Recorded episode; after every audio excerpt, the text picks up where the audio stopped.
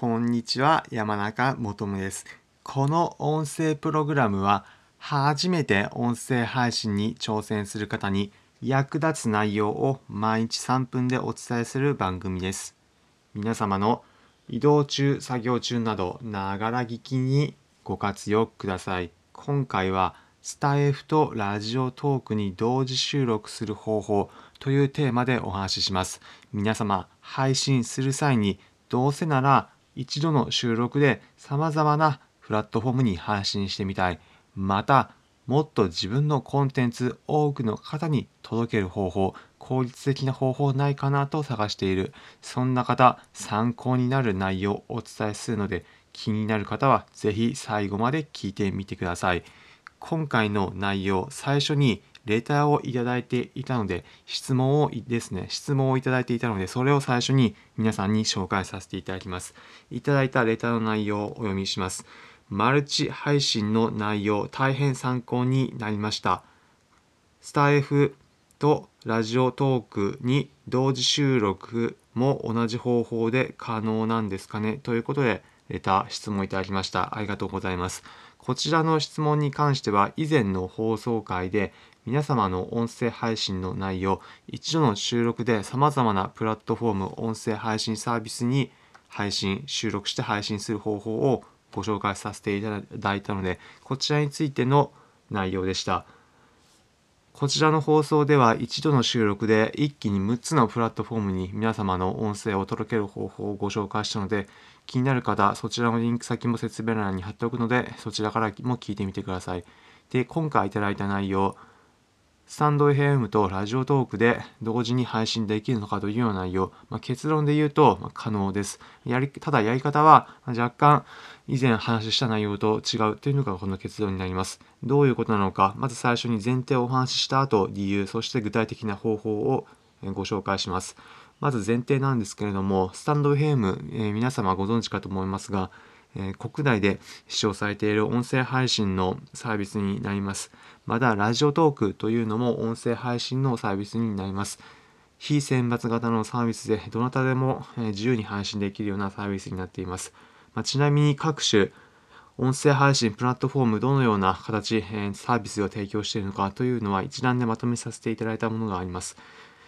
ツイッターの固定ツイートでそちら表示しておりますので、気になる方、リンク先を、えー、ツイッター、音声配信のエッセンスが、えー、皆様ご覧いただけるツイッターを、えー、説明欄のところリンク先貼っておくので、そちらから各種プラットフォームについては、どのようなものなのかなというのは、えー、ご確認いただければと思います。でその音声配信サービスのスタンドヘムと、えーラジオトークで同時配信できるかということなんですけれども、具体的にやるとするならば、端末が2つ必要ということにはあの結論になります。まあ、というのも、えー、皆様が使われている Android だったり iPhone だったり、この1台で収録しようと思った時、同時に録音機能をスタンド FM とラジオトークで立ち上げた場合だと、片方が閉じてしまうというのが、この、えー、現在、今2021年の6月上旬に収録しているんですけれども、その時点での内容になります。以前紹介した内容で、音声配信サービスのヒマラヤとスタンド FM の場合、ヒマラヤを最初に起動して、その後にスタンド FM 起動した場合だと同時に収録ができるんですけれども、ラジオトークとスタンド FM の場合は同時収録が、不可能になります。なお、スタンド FM の場合は、外部からの音源をアップロードして、え、収録を、え、公開するという方法も可能なんですけれども、外部の、えーと、音源ですね。そちらを、えー、一緒に収録するというふうにした場合だと、えー、スタンド FM とラジオトーク同時に配信することを可能になっています。まあ、ただ、例えば iPhone の場合を説明するんですけども、iPhone で元から入っている、デフォルトで入っている収録の、えー、機能があるかと思います。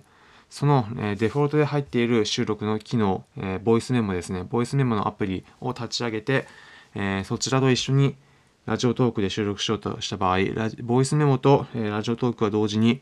収録することはできないので、その場合でも同時収録をできるような別の手段を探す必要があります。で、最終的に具体的にじゃあどうすればいいのかってことなんですけれども、えー、皆様 iPhone 以外に他の端末持ってもお持ちの場合はそちらと一緒に収録する。えこれが一番あの確実な方法です。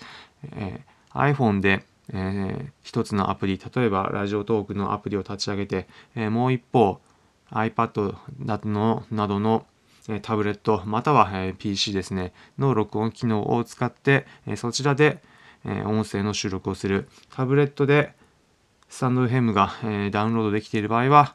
タブレットでスタンド FM iPhone の iPhone だったりのスマホの方でラジオトークで一度に収録する。ということも可能ですしまたは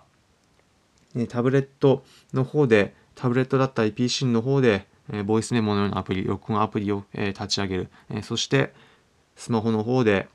ラジオトークを立ち上げて一緒に収録するということになると、一度の収録で両方とも一気に収録することができます。で、配信に関しては、ラジオトークの方はそのまま配信で可能ですし、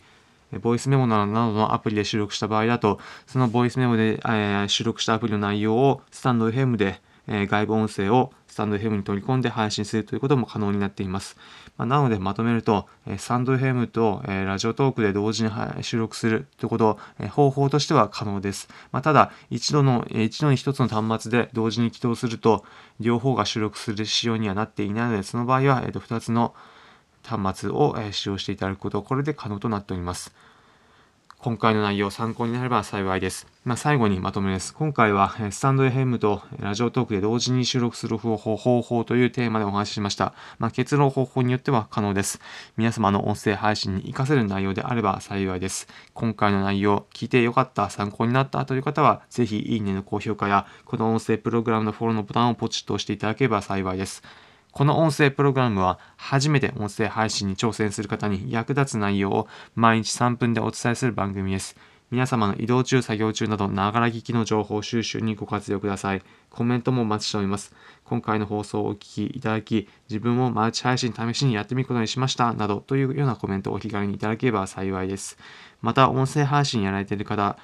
もしかしたら、音声配信自分でどのように今後やっていけばいいんだろう。または他の方、音声配信どういうふうにやってるのかなというふうに気になることはあるのではないでしょうか。そういった方々に向けて毎週土曜日のの朝9時半から音声配信の語り合い場ということで、音声配信気軽に情報交換だったり、いろいろと意見を言い合える場をご用意いたしました。気になる方、毎週土曜日の朝9時半から音声配信の語り合い場、音声配信サービスのスタンド FM でライブ配信でやっておりますので、皆様お気軽に参加していただき、自分の音声配信にぜひ活かしてみてください。